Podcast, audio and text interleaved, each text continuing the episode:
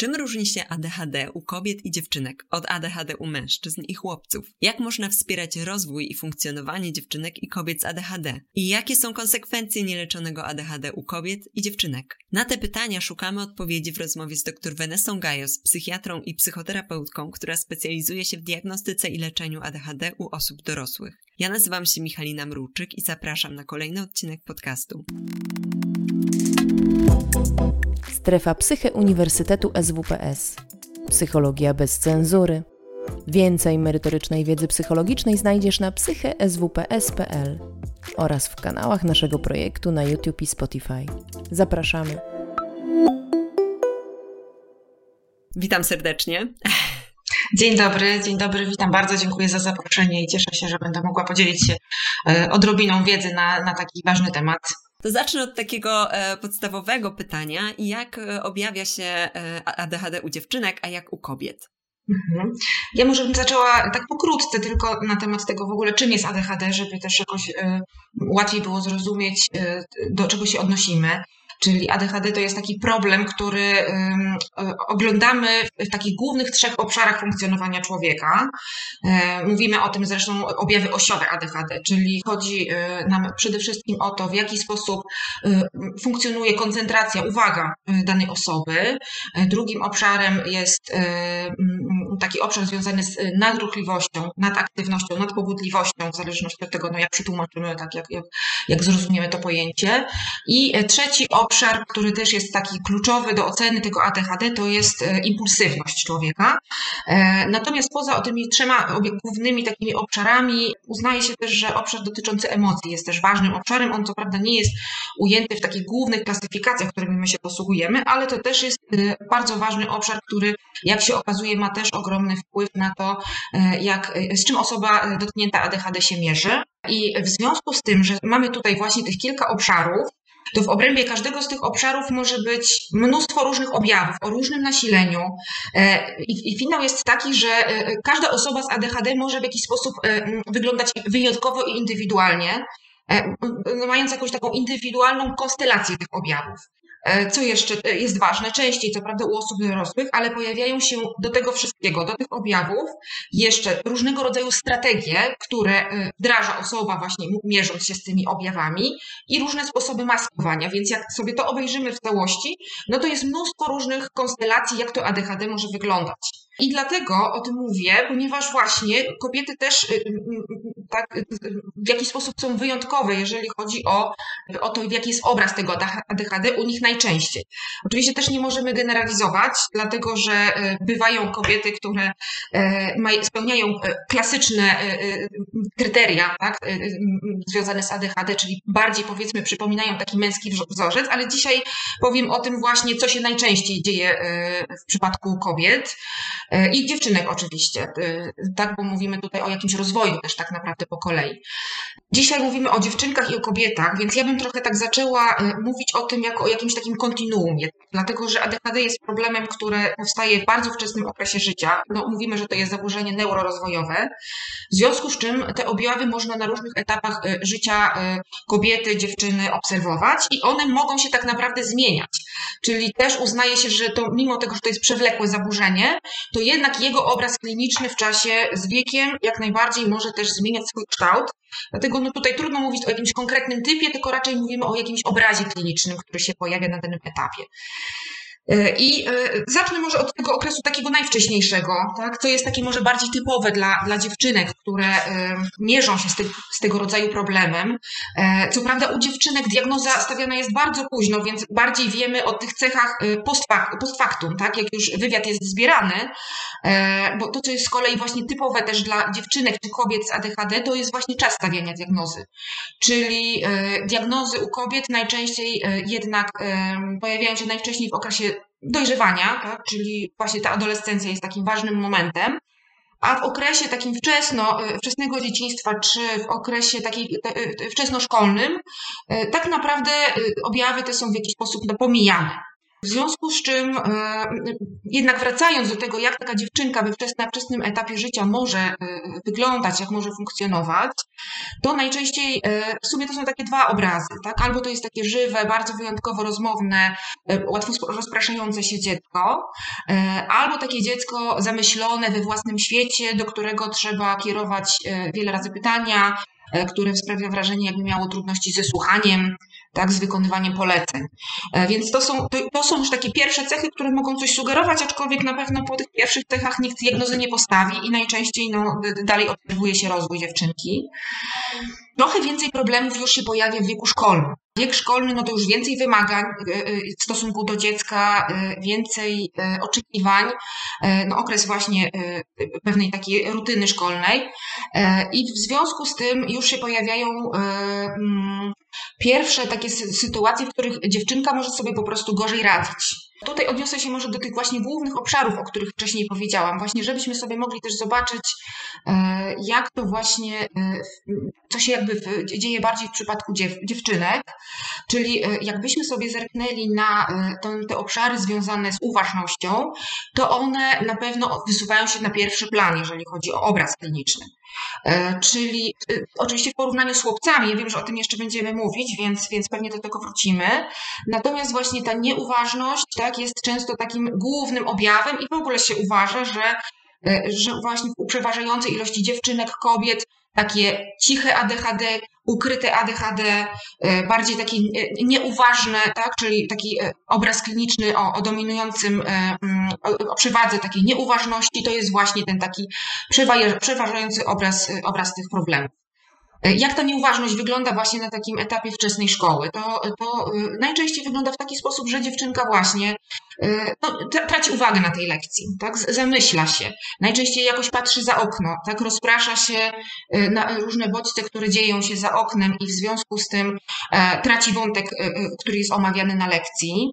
Często właśnie to są takie dziewczynki pogrążone we własnych myślach, które właśnie tracą koncentrację na zadaniach. E, natomiast w obszarze tej ruchliwości, która, która też, jeżeli chodzi o chłopców, tak, wydaje się, że to jest taki, taka cecha, która jest najczęściej wychwytywana, wyłapywana, no to właśnie wygląda troszkę inaczej, dlatego te dziewczynki na etapie takim, takiej wczesnej szkoły, wczesnoszkolnym, nie dostają tej, tej diagnozy, nie są jakby wychwytywane, wyłapywane poprzez takie sito selekcji diagnostycznej. E, ta nadruchliwość po prostu wygląda trochę inaczej. Ona jest oczywiście troszeczkę też mniej nasilona w stosunku do chłopców, e, ale ona też nie przejawia się w inny sposób. Tak? Czyli to najczęściej będą Tutaj najczęściej nie będzie bieganie po klasie, tak jak sobie to naj, naj, tak stereotypowo kojarzymy, tylko to będzie bardziej taka ruchliwość ograniczona do miejsca, w którym pozostaje ta dziewczynka, czyli bardziej takie wiercenie się na siedzeniu, poruszanie jakąś partią ciała, tak? E, e, to może być bardziej też taka rozmowność, gadatliwość, szeptanie, zagadywanie kolegów, różnego rodzaju um, preteksty na przykład, żeby wyjść z sali, e, tak, prośby do, do nauczyciela, czy może wyjść po coś tam. I ta, ta impulsywność, ta nadruchliwość, ona może się właśnie pojawiać w taki, można powiedzieć, teoretycznie społecznie akceptowalny sposób. Jeżeli chodzi o emocje, no to też te dziewczynki bywają takie bardziej może e, e, powiedzmy e, wrażliwe, jeżeli chodzi o reakcje emocjonalne. Trochę im trudniej jest emocje wyciszyć. Kolejno przechodzimy już do wieku nastoletniego. Tak, czyli znowuż właśnie ten okres nastoletni. Dlaczego zaczynają się tutaj pierwsze problemy? Dlatego, że właśnie wtedy Raz, że rośnie ilość wymagań w szkole ze względu na to, że, e, e, że no, szkoła się staje coraz bardziej złożona i tych zagadnień jest coraz więcej, ale też dochodzą interakcje społeczne. I kolejna rzecz, no to dzieci jednak już na etapie takim bardziej nastoletnim no mają mniej wsparcia ze strony e, rodziców, czyli ta struktura, na której te dzieci mogły się opierać e, przez dłuższy czas, no ona w tym momencie przestaje być tym oparciem i zaczynają się problemy. Także to może być pierwszy moment, kiedy tak naprawdę e, można zauważyć, że coś z dzieckiem się dzieje. I znowu troszeczkę tak wymienię, jak te różne główne osiowe obszary ADHD wyglądają na tym etapie. E, jeżeli chodzi o nadruchliwość, to e, właśnie znowuż mówimy o takiej nadruchliwości ograniczonej do miejsca, natomiast e, tu też będą właśnie jakieś bazgroły w zeszycie, to mogą być jakieś rozmowy, komentarze na lekcji, czyli coś takie, drob, takie drobne rzeczy, tak, ale to są takie rzeczy, które mogą sprawiać jednak kłopoty dziewczynce ze względu na to, że no, że, że, że różne to reakcje otoczenia budzi, albo śmiech, zawstydzanie, więc mimo, że to jest drobna rzecz, mimo, że ona nie jest bardzo nasilona, no to nie, nie możemy jakby pomniejszać tego, konsekwencji, tego cierpienia, z którym potem dziecko musi się mierzyć. Jeżeli chodzi o impulsywność z kolei, no to często to nie są żadne takie impulsywne reakcje agresywne, na przykład jak w przypadku, nie wiem, czasami chłopców się zdarza, czy jakieś burzliwe konflikty. To mogą być po prostu nieprzemyślane decyzje, jakieś takie kłótnie z byle powodu, czy mogą to być nawet takie zachowania, jak wrzucanie na przykład bez przemyślenia jakiegoś komentarza albo zdjęcia na, na mediach społecznościowych, które potem też jest e, e, skutkuje różnymi przykrymi konsekwencjami społecznymi. Też osoby właśnie bywają takie porywcze, niecierpliwe mm, i, i czasami bywają, bywają też w jakiś sposób takie mm, przytłaczające do, dla otoczenia, tak? bo to też ma, może mieć wpływ na relacje rówieśnicze, czyli rówieśnicy mogą postrzegać takie dziewczynki jako dominujące, kontrolujące, e, liderujące i to może zniechęcać rówieśników do kontaktów. Natomiast e, też, e, też te problemy związane z nieuważnością mogą sprawiać różne kłopoty. Czyli mm, jeżeli mówimy o tych deficytach uwagi, one też mogą wpływać na, na to, jak z rówieśnikami dziewczynki się odnajdują, a mianowicie, jeżeli dziewczynka nie jest w stanie utrzymać uwagi na rozmowie, zaangażować się to, co jest mówione gdzieś tam w grupie rówieśniczej, to często te dziewczynki też są odbierane jako takie nieza, niezaangażowane w relacje, jako, e, jako takie e, mało zainteresowane i przez to też zostają, doświadczają często takiego odrzucenia. E, nieuważność na lekcjach oczywiście może się przejawiać w postaci znowu takiego wyłączania się, czy, czy takiego proszenia o powtórzenie pytania. Natomiast tu się zaczyna już pomalutku maskowanie, które potem oczywiście w wieku dorosłym już najbardziej się nasila, czyli takie nadrabianie pracą.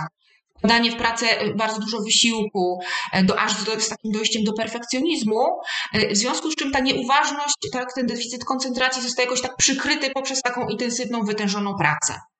Czasem bywa tak, że dziewczynki odpisują zadania, tak, i też tego nie widać, że, że mają problem z nieuważnością.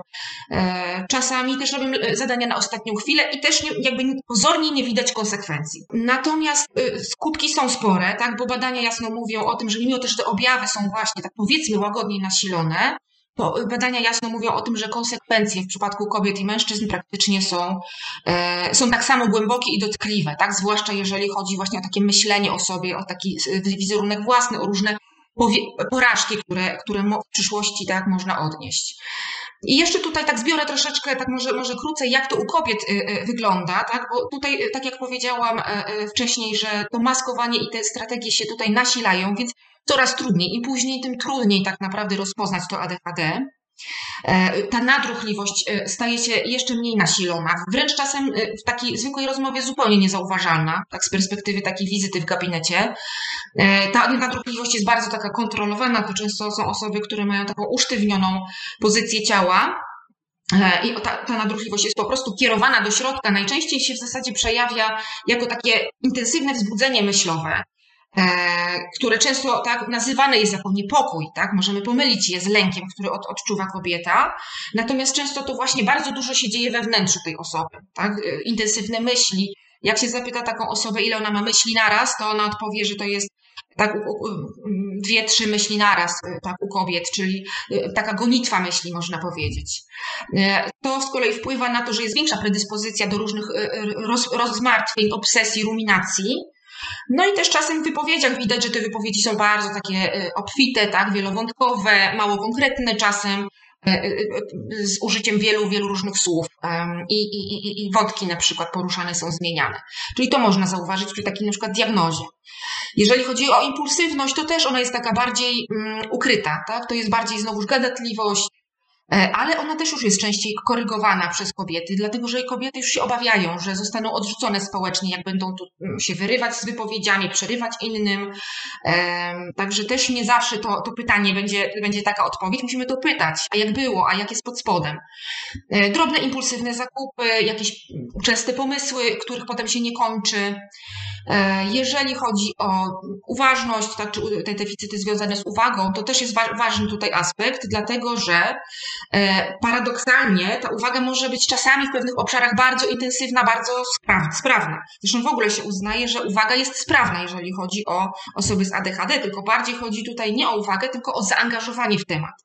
Czyli jeżeli temat jest nudny, no to tutaj kobieta będzie miała deficyt koncentracji. Natomiast jeżeli temat będzie fascynujący, no to koncentracja może być fenomenalna, wręcz czasem tak bywa, że pod presją, tak? Tylko osoby mówią o tym, że mają taki hiperfokus, czyli e, wręcz e, no, perfekcyjnie, tak? czy, czy, czy rewelacyjnie sobie radzą z wykonanym zadaniem i ono w krótkim czasie może być właśnie ukończone. Krótko jeszcze wspomnę o, o tym maskowaniu tak, tej koncentracji. To są oczywiście różne planery, aplikacje, delegowanie zadań na pracowników na przykład, y, ale też trzymanie się bardzo rutyny, żeby, y, żeby tutaj nie wyszły żadne problemy. I czasem, no na przykład w kwestii takiego spóźniania się, to takie bardzo pilnowanie, żeby być na przykład dużo za wcześnie. Czyli różne są sposoby, które ukrywają objawy, które są pod spodem. Emocje jeszcze tak, tutaj jeżeli chodzi o emocjonalność kobiet, no to taka niestabilność nastroju e, większa, tak, niż, niż w przypadku na przykład mężczyzn. Kobiety zresztą też znacznie częściej doświadczają myśli samobójczych, kobiety z ADHD niż mężczyźni, e, więcej samoszkodzeń częściej się zdarzają. Także ta emocjonalność też ma bardzo duże znaczenie. Często to są takie osoby właśnie e, z krótkim lądem, jak to się mówi, często podekscytowane, z takim nadmiernym entuzjazmem, czasem postrzegane jako takie bardziej e, humorzaste. Więc no tutaj e, mm, też oczywiście obniżona samoocena jako skutek, tak, jako im takie myślenie o sobie, że jestem leniwa, bałaganiara, trudna, e, mnóstwo takiego lęku przed porażką, odrzuceniem społecznym i, i przed krytyką otoczenia.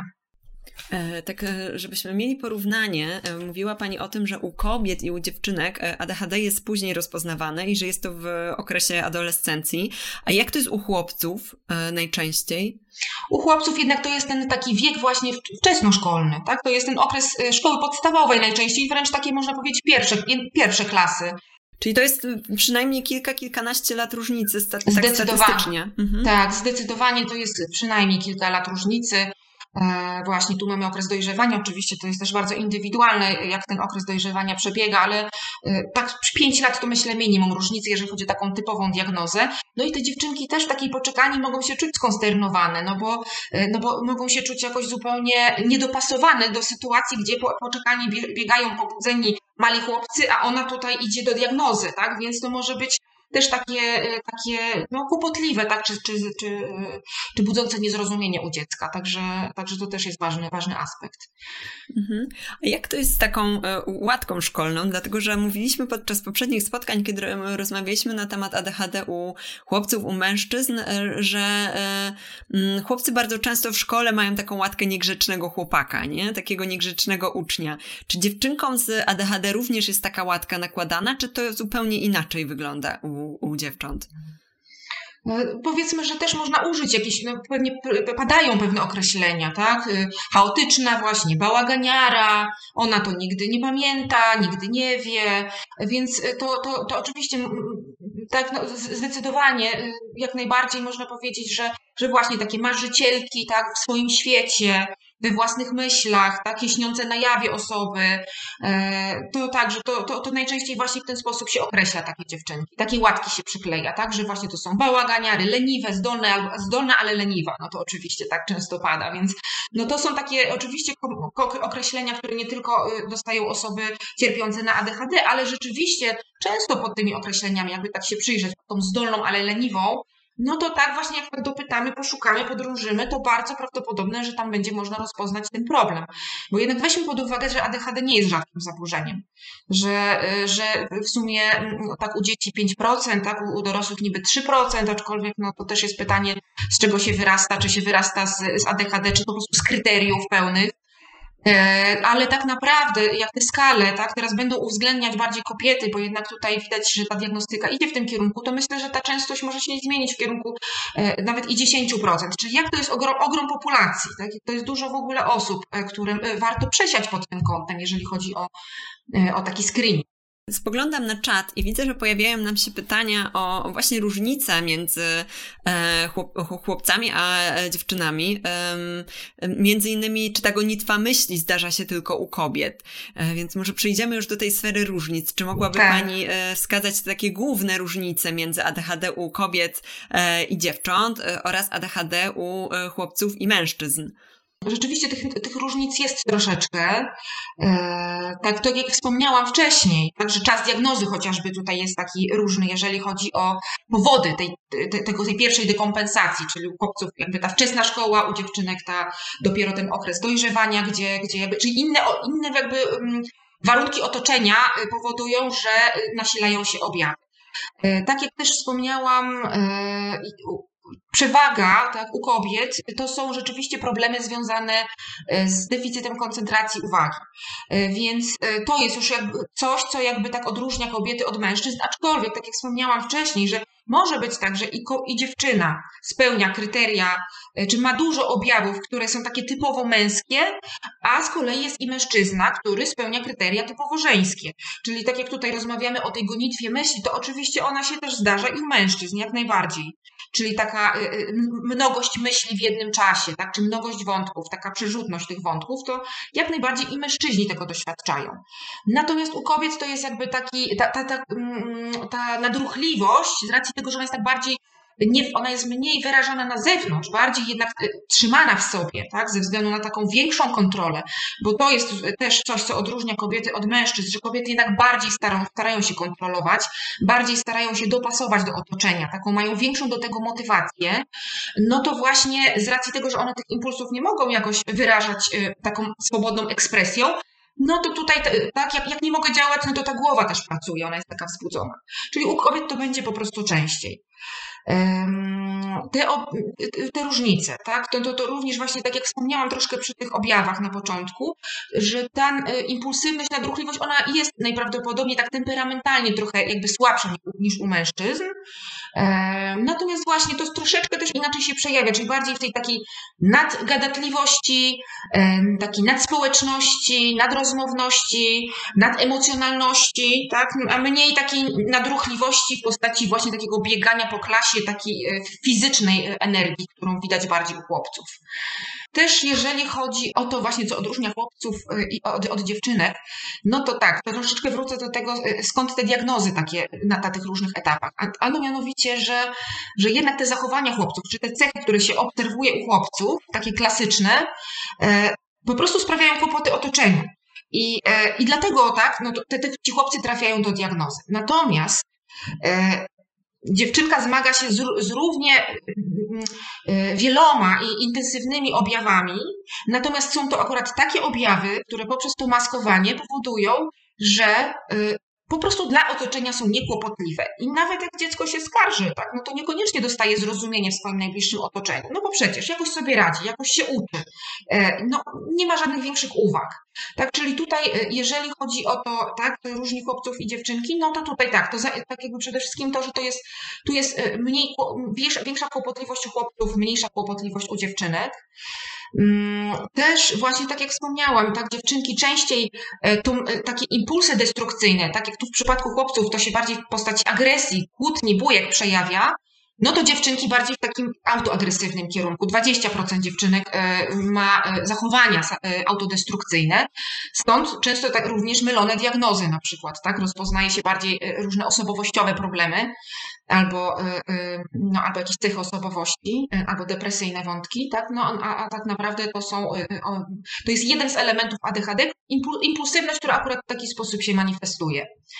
E, wydaje się według badań, że u dziewczynek też ADHD ma jednak większy wpływ na samoocenę niż u chłopców. I dla, dlaczego? Dlatego, że dziewczynki częściej jak to się mówi, internalizują te objawy, czyli one przypisują sobie e, te, to, te swoje porażki. Tak? One, one mają poczucie, że to jest ich wina, ich sprawstwo, ich porażka, e, że, dlatego że taka jestem. Natomiast chłopcy częściej jednak e, mają taką tendencję do eksternalizowania, czyli mówienia, tak, to, to, to nie wiem, ktoś, to, to było trudne pytanie, nauczyciel się na mnie uwziął, czyli w inny sposób też trochę interpretują te reakcje otoczenia i dlatego jakby wpływ tych objawów na rozwój dziewczynek jest wydaje się dużo bardziej dotkliwy.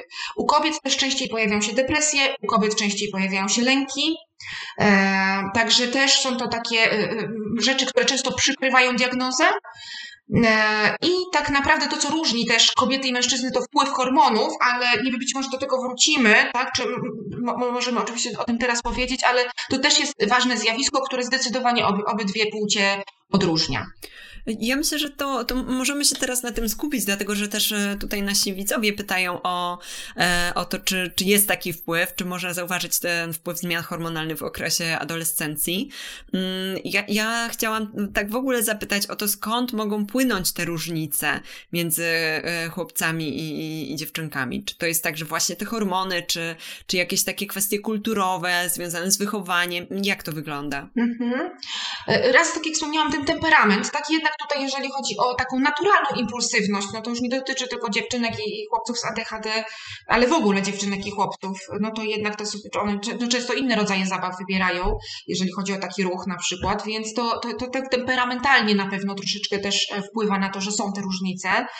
Bezwzględnie e, właśnie wpływ społeczny, czyli te wymagania społeczne, także dziewczynka e, no, jakoś od niej jest więcej oczekiwane, jeżeli chodzi o rolę bycie grzeczną dziewczynką, bycie taką e, dopasowaną, ułożoną dziewczynką, zorganizowaną dziewczynką, ale też, tak jak wspomniałam, dziewczynką jednak też e, łatwiej też jakoś się temu poddać, tak jakoś mimo wszystko też mm, ten wpływ społeczny ma na nie większy, odciska większe piętno. No a kobiety, oczywiście ta rola wielozadaniowej kobiety, matki, która ogarnia dom, ogarnia pracę, no to tak, no to też oczywiście na, na kobiety to wpływa.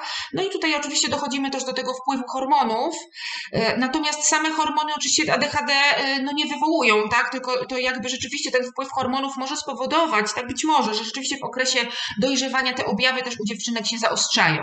One już były, ale tak, rzeczywiście wzrost estrogenów y, y, ma takie działanie, że chroni, że, że, że łagodzi objawy.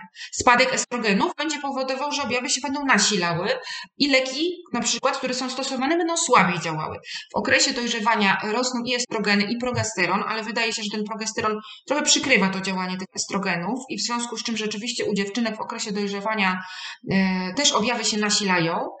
E, natomiast, natomiast tak później w takim dalszym rozwoju, kiedy już się pojawia cykl miesiączkowy, no to e, te hormony cyklicznie, tak, potem e, skaczą. Rzeczywiście mniej więcej tydzień przed miesiączką estrogeny spadają, znowuż rośnie progesteron i to jest ten taki najtrudniejszy czas dla dziewczynek, dla kobiet z ADHD, kiedy również tak może być więcej trudnych objawów, więcej E, no, gorsza, gorsza skuteczność leków, ale też i emocjonalnie e, to, to działa, tak? Czyli e, dziewczynki, kobiety z ADHD wyraźnie częściej cierpią na takie okołomiesiączkowe zaburzenia nastroju, napięcie przedmiesiączkowe, taką dysforię, reagują napięciem, poddenerwowaniem, co też wpływa czasem na konflikty, relacje w otoczeniu. Także tutaj rzeczywiście te wahania w, w ramach cyklu ewidentnie widać. No i znowu teraz dochodzimy do okresu y, y, no już przekwitania, tak? W okresie około menopauzalnym, przed menopauzą znowu spadają estrogeny, w związku z czym często, tak, mimo tego, że właśnie przyjmujemy, że wraz z wiekiem ADHD się łagodzi, no to jednak u kobiet w tym okresie może być pogorszanie samopoczucia. Jest jeszcze temat ciąży, temat y, poporodowy, tak? No ciąży, w ciąży to krótko wspomnę, tak? Że, że właśnie ciąża to jest czas, gdzie też te hormony znowuż rosną. Część kobiet z ADHD mają, ma, ma, ma takie doświadczenie, że łagodzą się objawy, a z kolei e, jeżeli chodzi o okres poporodowy, on się wydaje no jednak bezwzględnie takim najtrudniejszym, bo znowuż spadają hormony, y, od estrogen zwłaszcza, a poza tym pojawia się znowuż mnóstwo wymagań ze strony otoczenia, czyli no bycie w roli y, dostępnej od rana do wieczora matki, e, co jest, e, tak, co wymaga ogromnej też organizacji dnia, no a wiemy, że dla osób z ADHD to jest ogromne wyzwanie i, i, i tak i, e, i w związku z tym kobiety z ADHD i hormonalnie i tak społecznie w tym okresie bardzo no, kiepsko mogą się czuć, do tego jeszcze oczywiście ryzyko depresji poporodowej, no ale to już, to już bardzo indywidualnie. E, w temacie hormonów pojawiły się właśnie e, pytania o, o e, e, kobiety po menopauzie i też o to, czy ma Pani takie pacjentki po, e, w tym okresie menopauzalnym. Zdarzają się, tak? To znaczy, mam, tak? Oczywiście mam. E, natomiast e, z racji tego, że to jest wszystko zależne tak naprawdę, jaką, jaką pulę pacjentów się prowadzi, tak? Czy rzeczywiście człowiek się, czy specjalista koncentruje się na pomaganiu pacjentom w jakimś okresie bardziej takim, mm, powiedzmy, mm, zawodowo aktywnym, tak? Czy takim bardziej geriatrycznym, no to też wszystko zależy od tego, prawda, jak często takie pacjentki będą się pojawiać. Natomiast rzeczywiście najczęściej to wygląda właśnie ta diagnoza w taki sposób, że pojawi się osoba z zupełnie innego powodu. Absolutnie kobiety najczęściej e, nie są diagnozowane dlatego, że e, ktoś to wyłapał, nie wiem, ktoś z rodziny, czy, czy nie wiem, nauczyciel, e, czy szef, tak? tylko dlatego, że po prostu przychodzi ta osoba do lekarza z powodu Najczęściej depresji lęku, tak jak wspomniałam, bo to są najczęściej współistniejące objawy, czyli właśnie jak mówimy tu o starszych kobietach, to raczej jeżeli one się pojawią, to na pewno nie z powodu ADHD. I ponieważ no w ogóle, prawda, ileś dziesiąt lat temu, no to ta diagnoza w ogóle nie była brana pod uwagę, chyba u wszystkich nawet e, w Polsce. Więc, e, więc tutaj tak, skupiamy się na diagnozie lęku, na diagnozie depresji. Myślimy czasem, że to HAT na przykład, albo e, być może gdzieś tam w przeszłości taka borderline'owa osobowość, a rzeczywiście jak się dopyta podrąży, to, to rzeczywiście ewidentnie cechy ADHD. Rzadko się zdarzają takie pacjentki, ale się zdarzają. Mhm. Jeszcze chciałam dopytać o tę kwestię um, diagnozy u chłopców e, i mężczyzn i u kobiet i dziewcząt. E, czy to jest tak, że dziewczynki i kobiety ADHD mają rzadziej, czy po prostu rzadziej są diagnozowane? Mhm. Tak, to jest właśnie bardzo dobre i w sumie takie um, rozwojowe pytanie, dlatego że to pewnie będzie, myślę sobie, weryfikowane w najbliższych latach, jeżeli chodzi o badania e, właśnie nad osobami z ADHD. Bo do tej pory przyjmowano, że jeżeli chodzi o dzieciństwo, to chłopców jednak choruje powiedzmy cztery razy więcej, w zależności od kraju i, i od przyjętej skali, czy to były te kryteria DSM-4, czy, czy ICD, ICD, tak, no to te proporcje bywały różne, ale powiedzmy, tak przyjmijmy 4 do 1. E, natomiast, tak, jak zaczęto rozpoznawać też to ADHD u dorosłych, bo też weźmy pod uwagę, że w ogóle ADHD u dorosłych to, no to jest też, może być stosunkowo świeża sprawa, jeżeli chodzi o akceptowanie tego, e, to, to rzeczywiście mm, zaczęto zauważać, że z tymi proporcjami bywa różnie. I tak naprawdę badacze skłaniają się ku temu coraz częściej, że z tej przewagi 4 do 1 zbliżamy się raczej do takiego stosunku 1 do 1. E, czyli prawdopodobnie im więcej będzie tak jakby tych kobiet diagnozowanych, a, y, a jednak można powiedzieć, że, że wiele kobiet z ADHD po prostu nie ma diagnozy, tak? Jest ich mnóstwo, ale nie ma diagnozy, to najprawdopodobniej rzeczywiście liczba kobiet i mężczyzn jest po prostu zbliżona do, do równej. Więc tak, więc, więc to jest, to, jest taka, taka proporcja. Też było pytanie, prawda, jak, jak to się dzieje, prawda, z jakiego powodu te diagnozy są rzadziej. E, to powodów jest w zasadzie no, kilka. To ja troszeczkę też o tym mówiłam właśnie, to, że te objawy najbardziej dają sobie znać w trochę w innym okresie życia, że te kłopoty y, większe są w przypadku chłopców i w przypadku, niż w przypadku dziewczynek, ale też weźmy pod uwagę, że właśnie wszelkie te skale, którymi my się posługujemy, że one zostały jakby skonstruowane pod kątem chłopców, czyli najpierw wyłapano pierwszych chłopców, potem zbudowano skalę, Skala jest y, zorientowana pod kątem chłopców i potem do tej skali przymierzano dziewczynki. One nijak nie pasowały, no to stwierdzono, prawda, że tych dziewczynek y, nie ma. Natomiast, y, natomiast rzeczywiście no teraz te, te kryteria są coraz bardziej weryfikowane i, i, wie, i coraz bardziej wiemy, jak też to rozpoznawać. Mm. Też weźmy pod uwagę, że właśnie dzięki temu, że ukuł się pewien stereotyp ADHD, takiego typowo chłopięcego, typowo męskiego, czyli tego takiego pobudliwego, ruchliwego, sprawiającego ogromne kłopoty na lekcjach, y, dziecka biegającego wokół stołu, no to też tutaj nauczyciele y, i, i, i rodzice mają inną taką czujność diagnostyczną, tak? No, mają pewne wyobrażenie na temat tego, aha, moje dziecko może mieć ADHD. Y, więc jeżeli sobie wyobrażamy ADHD w taki typowo męski sposób, to absolutnie rodzice nie są w stanie tego zobaczyć u swojej córki u dziewczynki. E, a również i nauczyciele. E, nie tak zdolna, ale leniwa, no, to przecież żaden problem. Także tutaj e, to, to głównie wpływa na to, że te diagnozy są, te, te diagnozy rozkładają się troszeczkę inaczej i też u kobiet, tak? Ponieważ lęk i depresja są na pierwszym planie, to ADHD jest zupełnie jakby tak pomijane w diagnozie. Także to też jest bardzo ważne. Czyli ta współchorobowość u kobiet. E, kobietom częściej się też przypisuje te, te właśnie różne cechy, o których rozmawiałyśmy wcześniej, im cechą osobowości, czyli tak, no taka jest po prostu. Tak, to tak, może ma borderline, może ma jakąś inną osobowość, więc myślę, że wiele diagnoz tak naprawdę pozostaje do, do, do weryfikacji. W, w momencie im więcej wiemy na ten temat. Chciałabym teraz zauważyć, że e, bardzo dużo mamy pytań na czacie. Widać, że ten temat bardzo Państwa poruszył. E, ja spoglądam na trochę e, wcześniejsze pytania, żeby domknąć temat diagnozy. Zapytano nas na przykład, czy ADHD zawsze jest uwarunkowane genetycznie, czy może być nabyte na przykład w wyniku traumy czy trudnych doświadczeń w dzieciństwie.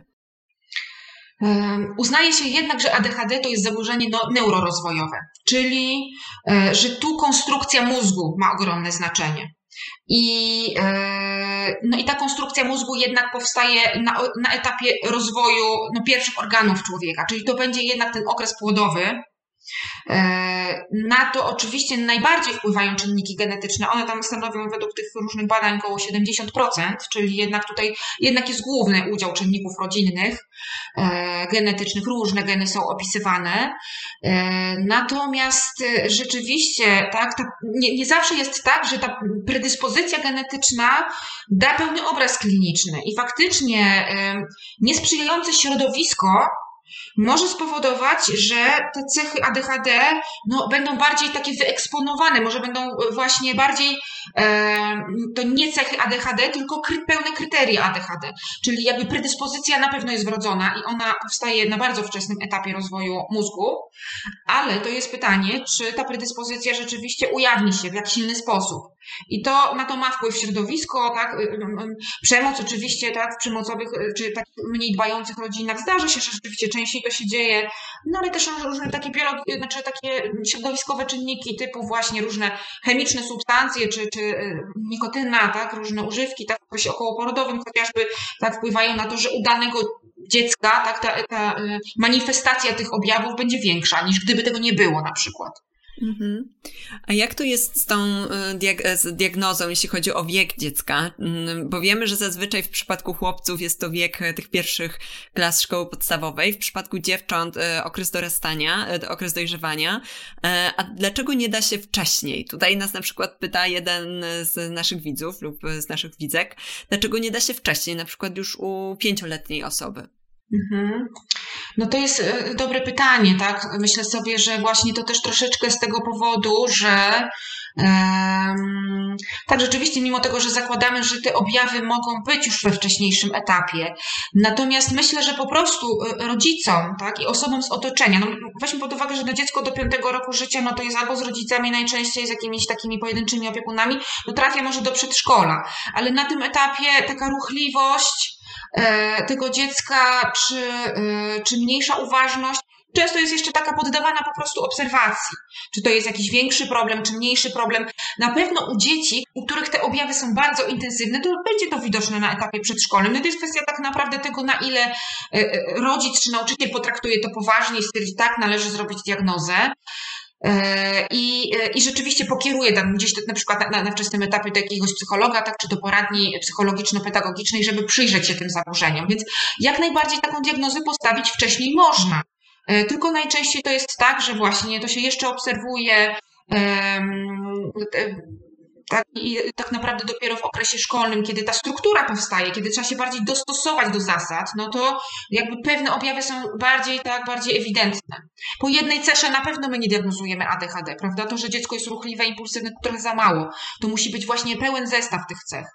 Także myślę, że to też jest taki problem, że u takiego dziecka tego, no całej tej konstelacji nie wyłapiemy. Mhm. E, pojawiło się też bardzo dużo pytań o diagnozę różnicową, e, między innymi o współwystępowanie ADHD ze spektrum autyzmu. Jak to jest też u kobiet? Bo podczas wcześniejszych webinarów to bym też chciała zwrócić Państwu uwagę, jeżeli um, tak się zdarzyło, że ktoś z Was nie oglądał tych wcześniejszych webinarów, tam też poświęcaliśmy dużo czasu w tym, temu współwystępowaniu. Dlatego tutaj do Pani doktor e, mam pytanie e, konkretnie u, u dziewcząt i u kobiet. Jak to jest z tym współwystępowaniem ze spektrum autyzmu? Konkretnie z aspektem autyzmu, tak? Tutaj rozumiem do tego, żeby się odnieść. Tak, tak? teraz tak, dlatego, że mamy tak, na mhm. pewno mamy pytanie, jak tak. objawia się współwystępowanie. Tak. Mamy pytanie, jak odróżnia się ADHD od spektrum, e, ponieważ mam wrażenie, że wiele objawów się pokrywa, jak można wybrać odpowiednią drogę diagnozy, jak duże są różnice między kobietami z ADHD a kobietami w spektrum. Także dużo takich pytań mhm. właśnie mamy o spektrum.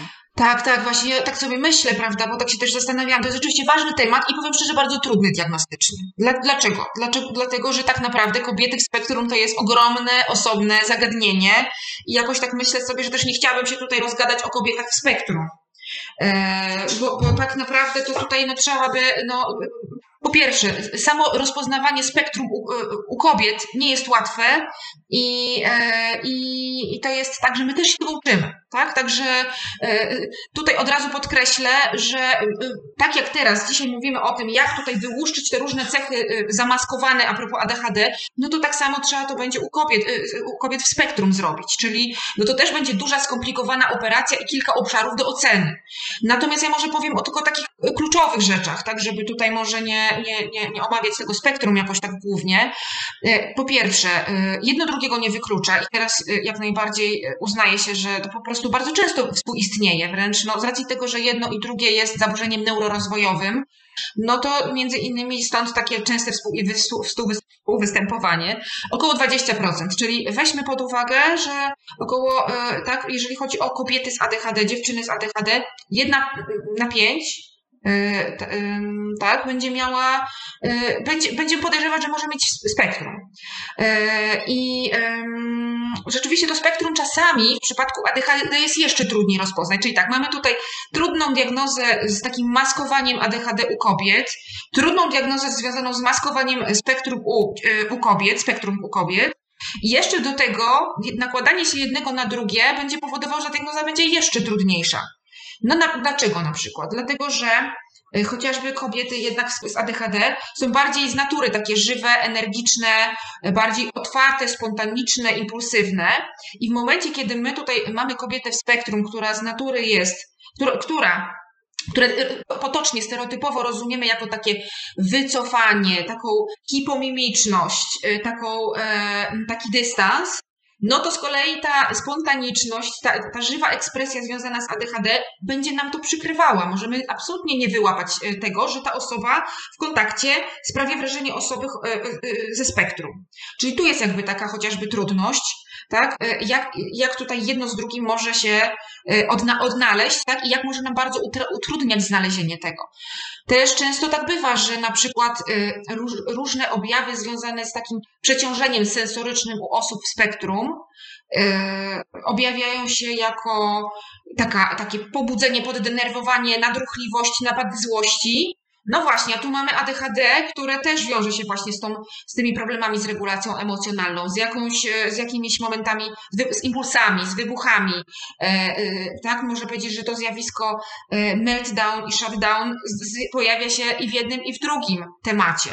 Także powiem szczerze, wydaje się, że jedno i drugie powinno się diagnozować osobno, w sensie takim zebrać wywiad a propos ADHD, pod kątem ADHD i wiedząc to, że jedna na pięć osób może mieć też i spektrum, to po prostu zebrać osobny, osobny wywiad, e, tak, zorientowany bardziej na cechy spektrum. Ja bym przynajmniej e, zrobiła to w ten sposób, dlatego że i jedna i druga diagnoza to jest po prostu zbieranie, może być śledztwo, tak.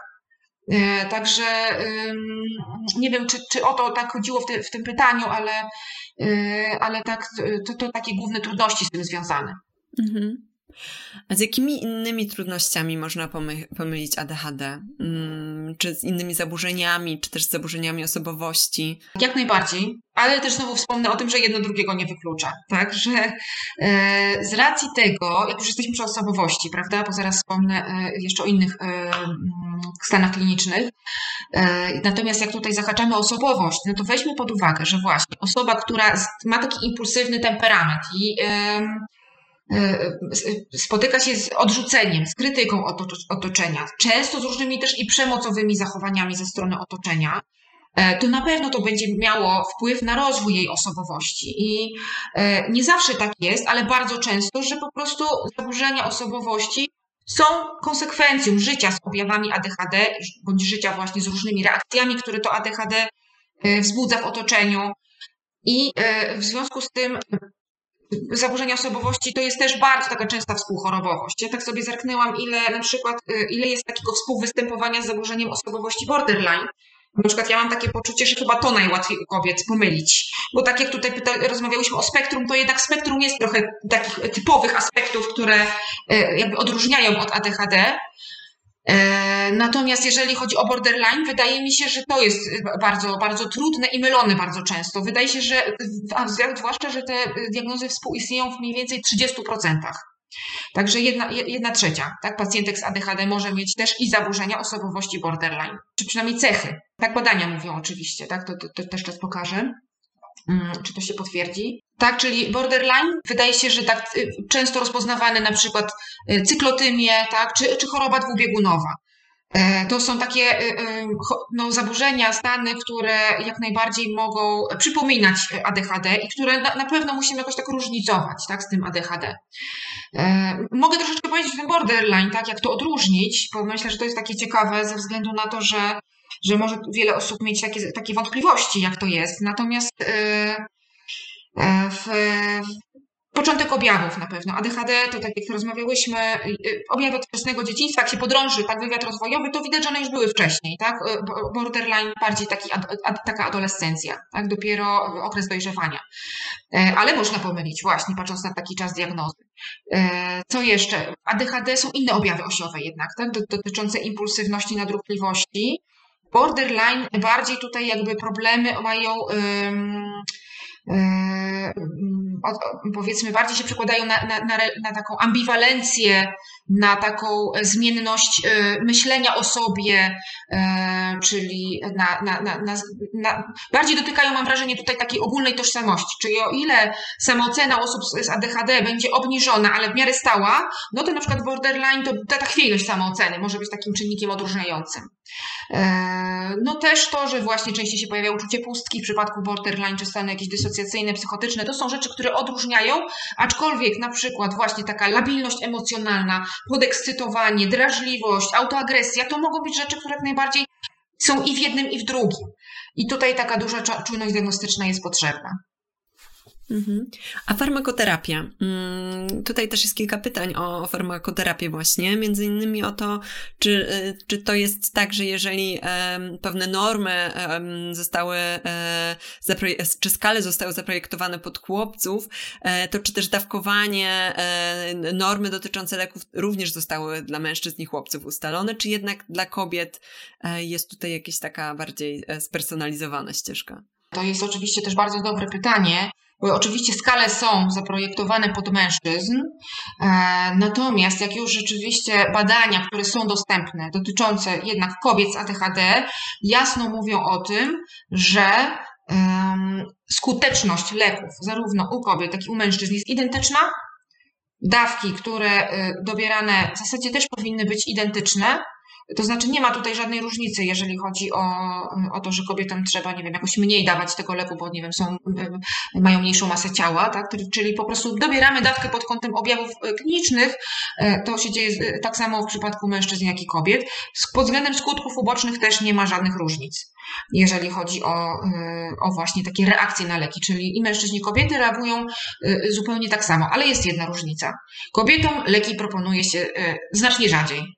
Czyli mimo tego, że e, nawet jak, jak, nawet jak jest już coraz więcej tych rozpoznań, to okazuje się, że mężczyznom proponuje się leki pięć razy częściej, czy kobiety pięć razy rzadziej dostają propozycje leków. A jednak, jeżeli chodzi o standardy leczenia u osób dorosłych, no to leki powinny być leczeniem pierwszego rzutu i nie ma powodu, żeby powstrzymywać się od tego leczenia u kobiet.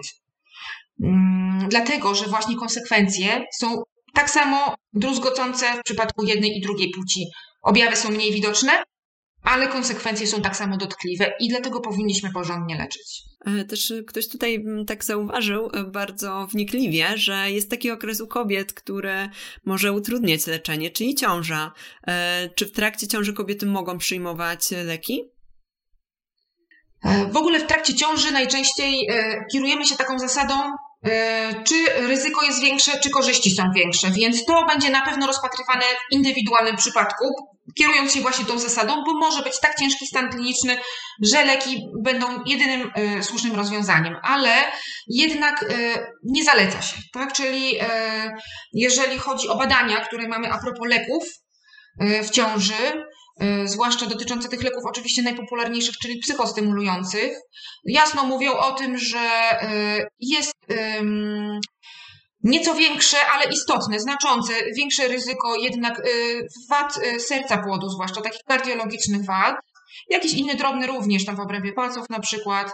E, no i dla kobiet, tak, jeżeli chodzi o wpływ na, na, na to, na, na większe ryzyko na przykład nadciśnienia ciążowego, czyli jeżeli jednak możemy się tutaj powstrzymać od leczenia farmakologicznego w ciąży, to ono na pewno no, będzie mniej ryzykownym posunięciem, ale mówię, jeżeli objawy ADHD są bardzo, bardzo wyraźne i na przykład e, e, skutkiem ADHD są jakieś bardzo ryzykowne zachowania, które mogą skutkować, nie wiem, utratą zdrowia, no to, to, to być może warto rozważyć w tej sytuacji.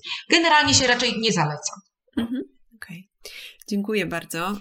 Przejdźmy może do takiej części związanej z wspieraniem rozwoju i funkcjonowania kobiet i dziewczynek z ADHD.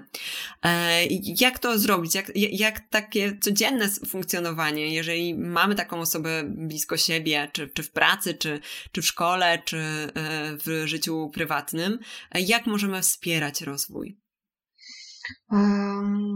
No właśnie, więc to też sobie myślę, że to na różnych etapach możemy wspierać. Myślę sobie, że pierwszym takim podstawowym wsparciem to jednak jest diagnoza. E, czyli e, no, jako taki pierwszy etap e, wsparcia kobiety, e, czy dziewczynki oczywiście. Dlaczego? Dlatego, że ta diagnoza też e, często dużo daje, sama diagnoza. E, daje no, często właśnie takie poczucie ulgi, tak, poczucie ulgi, czy takiego odbarczenia, tak, że to nie jest e, tak e, problem, który dziewczynka ma w sobie, tak, czy, czy, znaczy problem z nią, tylko że to jest jakaś zewnętrzna okoliczność, która właśnie e, pomaga, tak jak tutaj rozmawiałyśmy wcześniej, eksternalizować te objawy. Tak? To jest bardzo takie uwalniające i odbarczające, jeżeli dla wielu osób, jeżeli one wiedzą, że to nie jest ich wina, to co się działo przez te lata, że, to, y, że one nie miały wyboru, nie miały na to absolutnie żadnego wpływu. Czyli same te informacje, takie, takie uporządkowanie tej diagnozy już daje pewne, pewien rodzaj takiego zrozumienia, e, dlaczego ja tak mam, tak? zrozumienia w ogóle całej swojej ścieżki rozwoju. Tak? Nagle się pojawia taki, można powiedzieć, porządek e, i takie rozumienie, dlaczego tak, tak się życie potoczyło. E, czasem ta diagnoza oczywiście też może mieć negatywne konsekwencje, bo może e, skutkować jakimś takim no, poczuciem, że, że jestem chora, niesprawna, mam jakąś chorobę, tak? mam, mam, mam coś, co mnie jakoś tutaj wyróżnia od innych, więc no, to też warto mieć na uwadze, ale najczęściej jednak diagnoza przynosi ulgę osobie badanej, oczywiście też jej rodzicom, którzy czas często no, też obwiniają się, że są może nie, niewydolnymi rodzicami, że może nie wspierają dziecka we właściwy sposób i też im trudniej jest rozumieć swoje dziecko, przez co też tej krytyki, wymagań kierują do dziecka bardzo dużo, więc samo zdiagnozowanie, samo zrozumienie problemu już jest y, jednym ważnym punktem.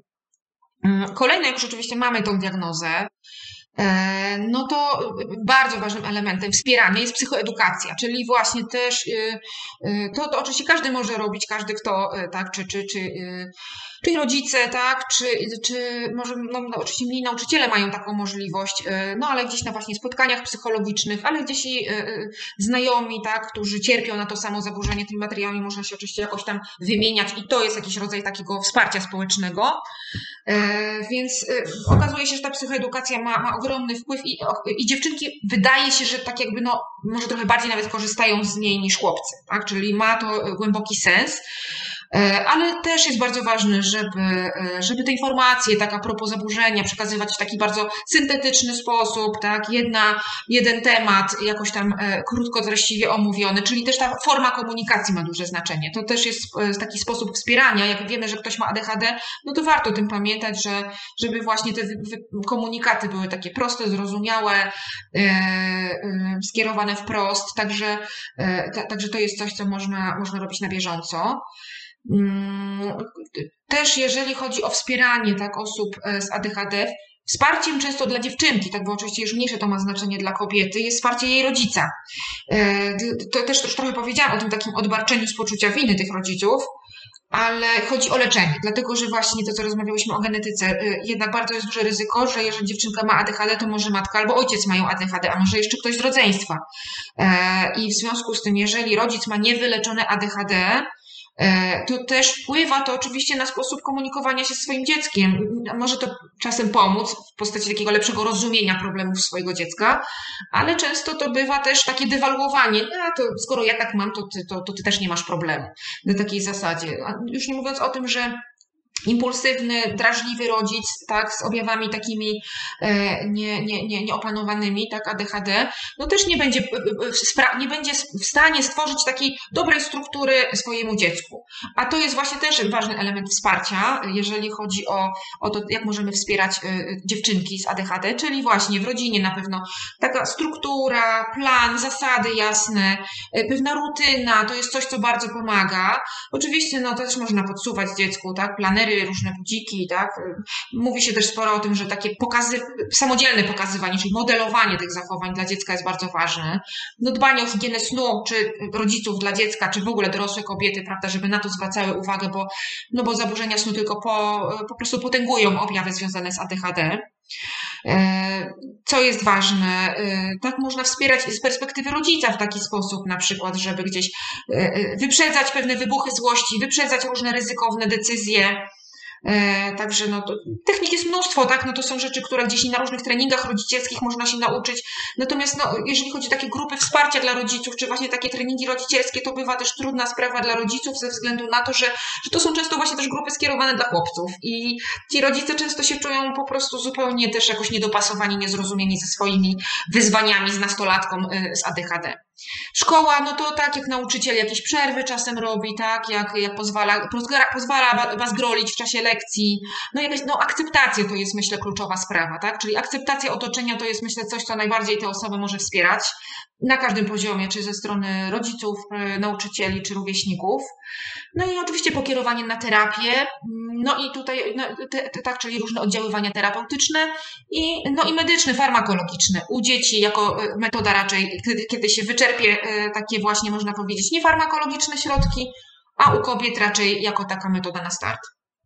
E, tutaj nasi widzowie pytają też o taką ścieżkę diagnostyczną, jak to wygląda, do kogo w pierwszej kolejności iść. Um, i, I też czy jest taka możliwość, żeby te oddziaływania terapeutyczne były realizowane w ramach NFZ? To jest tak, może tak powiem o tej ścieżce diagnostycznej bardziej, prawda? Bo to są dwa pytania. Y, mm, ścieżka diagnostyczna jest taka, że jednak diagnozę powinien stawiać y, psychiatra, tak? No, y, I najczęściej to się, to się udaje w trakcie wizyty psychiatrycznej. Natomiast oczywiście później dalsze pokierowanie do psychologów, którzy psychoterapeutów, którzy wiedzą, jak pracować z tymi osobami, bo jednak też sposób tej pracy powinien być bardzo dostosowany do osoby z ADHD. No właśnie chociażby dlatego, że przyswajanie ilości informacji dla tej osoby może być trudne, czyli najlepiej jak jednak to by była osoba doświadczona, tak? to jest takie kluczowe.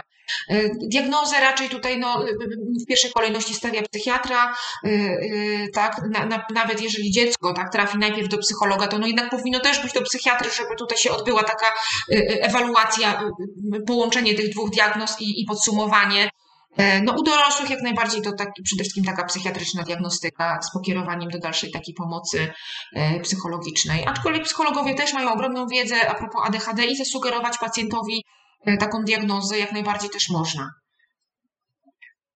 Mm, a NFZ jeszcze, tak, NFZ właśnie, tak sobie pomyślałam.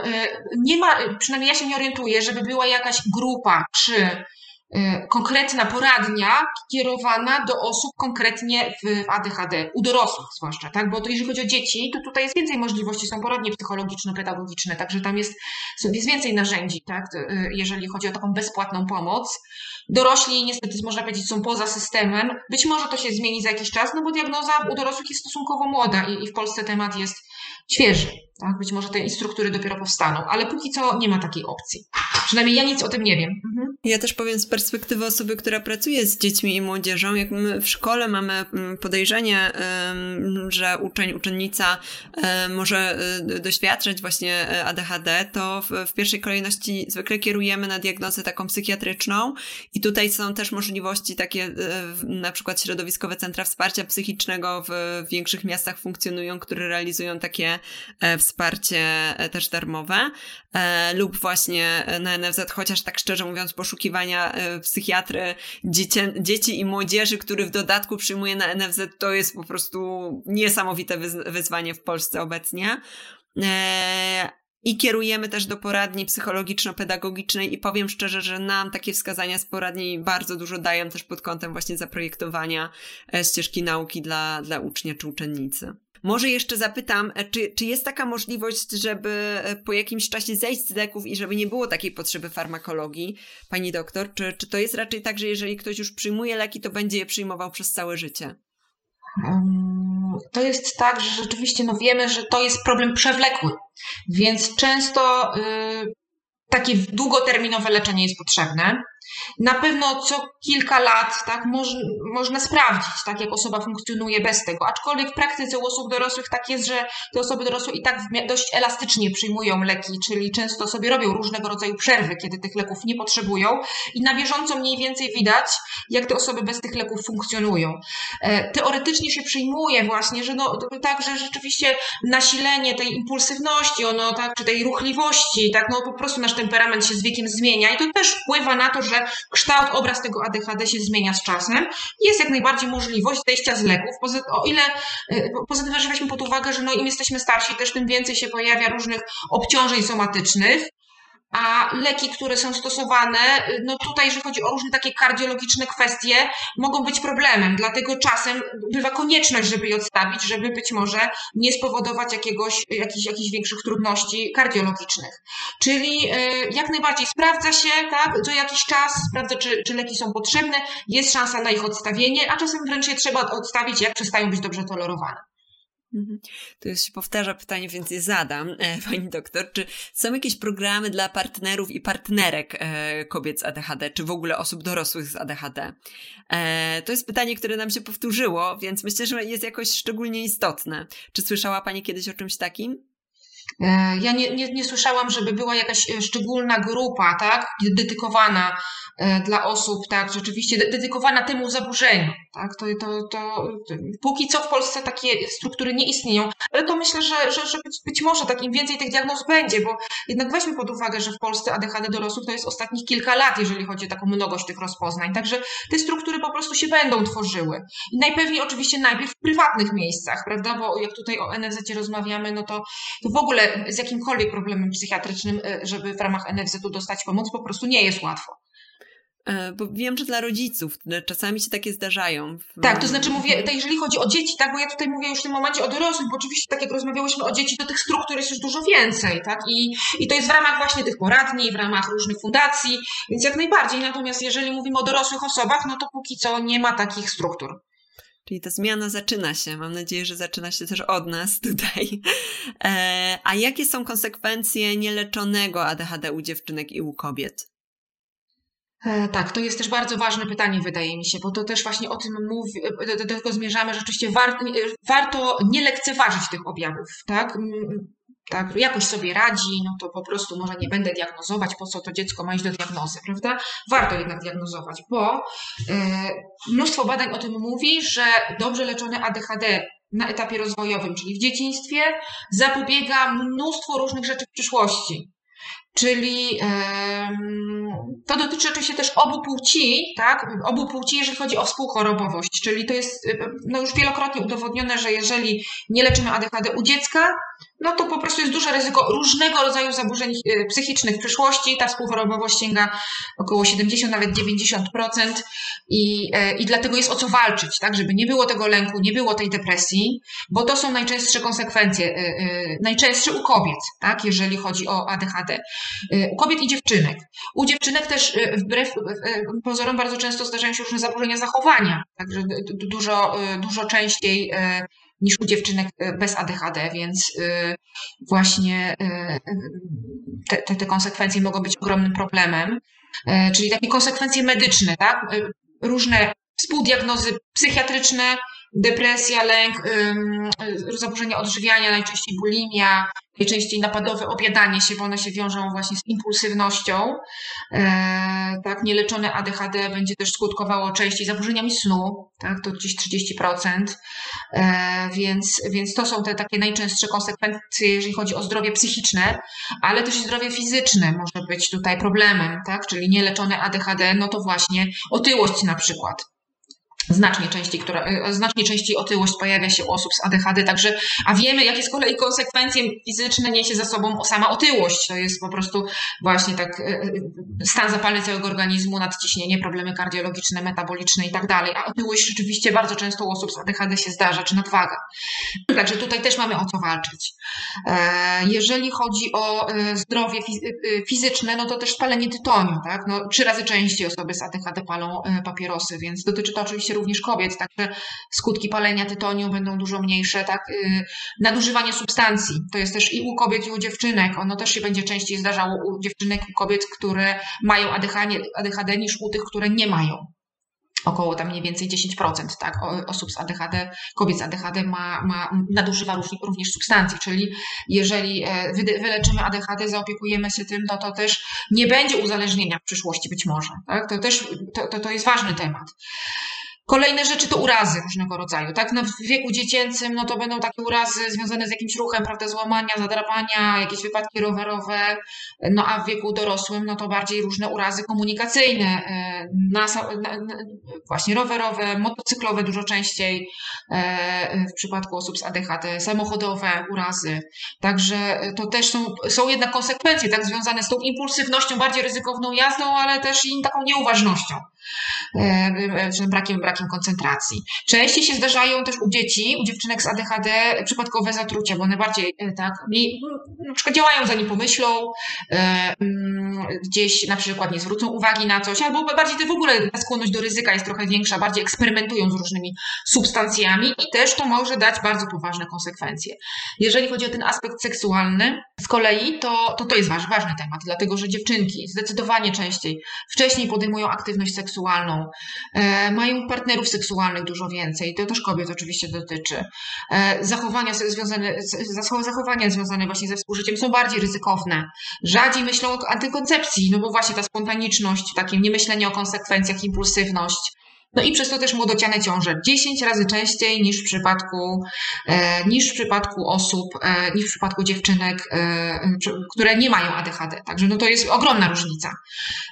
U kobiet też przemoc seksualna się częściej zdarza, nieplanowane ciąże, zaburzenia seksualne o takim obrazie, że kobieta po prostu nie może się odprężyć w czasie stosunku, dlatego że jest tam gonitwa myśli, nie może się skoncentrować w ogóle na współżyciu. Także 40 kilka procent kobiet ma problemy z odprężaniem się i z takim zaangażowaniem we współżycie. Także to ogromny problem, jeżeli chodzi o, o, o bycie w relacjach na przykład.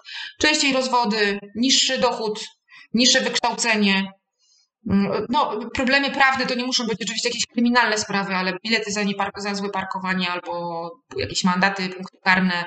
E, w domu też konsekwencje, tak? E, trudności z organizacją życia domowego, jakieś wieczne spóźnienia, e, przepalane garnki, taka częsta sprawa.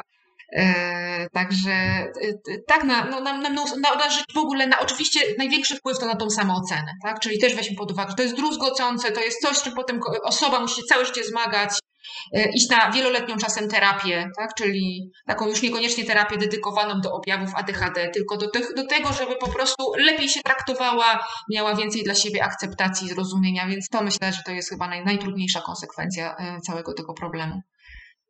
Mamy sporo całkiem pytań o, o takie szczegóły związane z leczeniem, na przykład jak leki mogą działać podczas menstruacji, e, o zależność od masy ciała. E, pojawiło się pytanie też o wpływ hormonów na symptomy ADHD u trans kobiet podczas terapii hormonalnej. Czy tu na takie pytanie mogłaby Pani odpowiedzieć? To ja powiem e, tak, może od końca, tak? Jeżeli chodzi o transpłciowość, przynajmniej te dostęp... tutaj jakby przygotowując się do tego webinaru, Szukam takich bieżących danych. Nie ma takich badań, które by to oceniały. Także póki co, jeżeli chodzi o obraz yy, właśnie ADHD u osób transpłciowych, o to, jak tutaj leczenie hormonalne wpływa u nich, póki co na ten temat nie ma yy, żadnych no, takich danych, które byłyby wiarygodne, tak, żebyśmy tutaj mogli powiedzieć, że tak jest. Te poprzednie pytania to były o leki, prawda? Były o leki. Czy, tak, tak czyli masa mówiąc... ciała nie gra roli. Wydaje się tak, bo tutaj jeszcze, jeżeli chodzi o dawki u kobiet, też o tym może chciałam wspomnieć, bo jako tako nie, nie ma różnicy płciowej, ale częściej u kobiet przeważa ten taki podtyp związany z brakiem uwagi, czy z problemami z uważnością. E, I wydaje się, przynajmniej z takiej praktyki klinicznej, że osoby, które są bardziej impulsywne, częściej potrzebują tych większych dawek leków, a osoby z taką nieuważnością e, przeważającą potrzebują tych mniejszych dawek leków. Więc ja bym raczej tutaj tym się kierowała, niż tak naprawdę masa, masa ciała tu nie ma nic jakby do, do rzeczy. Mhm. Mhm. Widzę pytanie, które dla mnie jest szalenie ciekawe. Czego możemy się spodziewać na starość u osób starszych z ADHD? Mhm. Um czego możemy. No myślę sobie, że to tak, bo po pierwsze, no, w, podeszłym wieku dochodzą nam też takie tak zwane łagodne zaburzenia funkcji poznawczych, prawda, tak, no, które ma no, 40% osób tam po 65 roku życia, więc jakby e, to, to jakby na starość oprócz objawów ADHD e, dołączają się jeszcze inne rzeczy i myślę, że to, to jest jakby takim większym kłopotem, czyli myślę, że to funkcjonowanie poznawcze u tych osób po prostu może być no, no dużo trudniejsze niż gdyby tego ADHD wcześniej nie było. E, więc, więc myślę, że to jest chyba największy kłopot. Już nie mówiąc o tym, że no wiadomo, im, im, e, im dalej w las, tym większe ryzyko też różnych zaburzeń e, otępiennych, także to jedno na drugie się po prostu może, może nakładać. No ale tutaj też wracamy do tej impulsywności, tak? No osoby, im starszy człowiek, tym bardziej będą przeważały objawy związane właśnie z deficytem uwagi, tak? Z czyli te, te problemy z koncentracją, a, a ta impulsywność będzie ewidentnie coraz mniejsza. No chyba, że ten okres okołomenopauzalny, o tym rozmawiałyśmy. Mhm. E, ja w ogóle ogromnie Pani dziękuję, bo ja e, widzę, jak to trudne jest zadanie. Poruszamy się po temacie, który jest nowy, jest, jest świeży e, i odwołuje się Pani do takich danych, które dopiero spływają. Dziękuję bardzo za taką uważność. Ja chciałabym na koniec jeszcze prosić i od siebie, i tutaj od naszych widzów, czy mogłaby Pani polecić jakieś takie wartościowe książki, artykuły, strony, podcasty, webinary e, na temat ADHD e, u osób dorosłych? Mhm. E, tak myślałam o, tym, o tych materiałach, co prawda bardziej pod kątem kobiet, prawda? Bo jeżeli chodzi o osoby dorosłe, no to tutaj mamy może trochę szerszą paletę, tak? Jeżeli chodzi o pomoc. Jeżeli chodzi o w ogóle ADHD, no to jest kilka powiedzmy takich podręczników, które w Polsce można kupić w języku polskim. E, to będą na przykład książki takie przystępnym językiem napisane pana e, Hallowella, tak, jak, jak żyć ADHD, czy w świecie ADHD, e, czy taka bardziej treningowa książka i dla terapeuty, i dla pacjenta są tak jakby dwa podręczniki Poskromić ADHD. E, także to są, myślę, takie może najbardziej rekomendowane pozycje ogólnie e, książkowe, tak, jeżeli chodzi o osoby dorosłe. E, no weźmy też pod uwagę, że osoby z ADHD raczej tutaj w tym czytaniu książek to, to może być wyzwanie, więc raczej bym sugerowała takie bardziej przystępne formy. Być może te podcasty czy, czy różne strony takie z artykułami byłyby bardziej E, tutaj wnoszące. W Polsce, jeżeli chodzi o taki przegląd internetu, no to, no to na różnych portalach się pojedyncze takie e, teksty ciekawe e, pojawiają. Na przykład można wygooglować sobie artykuł z medycyny praktycznej doktora Brudkiewicza, bardzo, bardzo dobry i przystępnie napisany mm, I, i mnóstwo różnych innych, ale trudno mi polecić jakieś jedno polskie miejsce, gdzie, gdzie to będzie wszystko zebrane. Natomiast na stronach zagranicznych jest to dużo łatwiej. Tak? Y, jeżeli akurat chodzi o ADHD u kobiet, nie ma książki konkretnej, takiej po polsku. E, jest bardzo fajna książka, która wyszła właśnie w tym roku. W 2021. Ona jest niestety w języku angielskim, ale takim myślę, że nie najtrudniej napisanym. E, autorstwa pani Joanne Steer. Understanding e, Girls and Women with ADHD. Także tutaj to, to mogłabym polecić. No z tym, że tutaj tłumaczenie na pewno jest potrzebne. I strony też anglojęzyczne, one więcej jakby bardziej wyczerpują temat właśnie tego ADD, czyli tak nieformalnie tego ADHD obrazu z problemami z koncentracją, czyli to mogą być takie strony, jeżeli chodzi o kobiety, na przykład jest taka strona chadd.org. Ona jest też w języku angielskim, ale tak jak widziałam, w niektórych przeglądarkach można sobie włączyć yy, tłumaczenie polskie. Ono też jest takie, tak to z translatora, ale myślę takie dosyć, dosyć przyswajalne. Także. Y, Pojawiło się właśnie pytanie, które jest taką, myślę, fajną tezą też na koniec. Pytanie bez znaku zapytania. Czy przy odpowiednim leczeniu osób z ADHD jest możliwość zmienienia tych statystyk o osobach z ADHD, między innymi osiąganie lepszego wykształcenia, lepiej płatna praca, mniejsza skłonność do problemów z prawem? Tak, to ja powiem, że zdecydowanie tak. Właśnie o to chodzi. Tak? Dlatego nie bagatelizujmy problemu absolutnie tak, tylko wspierajmy osoby z ADHD. I dlatego też jako Uniwersytet WPS zajmujemy się tym e, problemem e, właśnie po to, żeby poprawić też jakość życia osób z ADHD. Dziękuję bardzo. Dziękuję Pani za e, podzielenie się e, swoją wiedzą i swoim doświadczeniem. Przypomnę, naszym gościem była dr Vanessa Gajos. E, dziękuję serdecznie. Dziękuję też za polecenie lektur. Dziękuję bardzo. Zapraszam Państwa też do czytania, oglądania i słuchania naszych materiałów na blogu Sfery Psyche Uniwersytetu SWPS, na YouTubie i innych serwisach podcastowych, między innymi na Spotify, także ten webinar będzie również dostępny na Spotify. Dziękuję Państwu, dziękuję Pani, pani i, i dobrego wieczoru Wam życzę.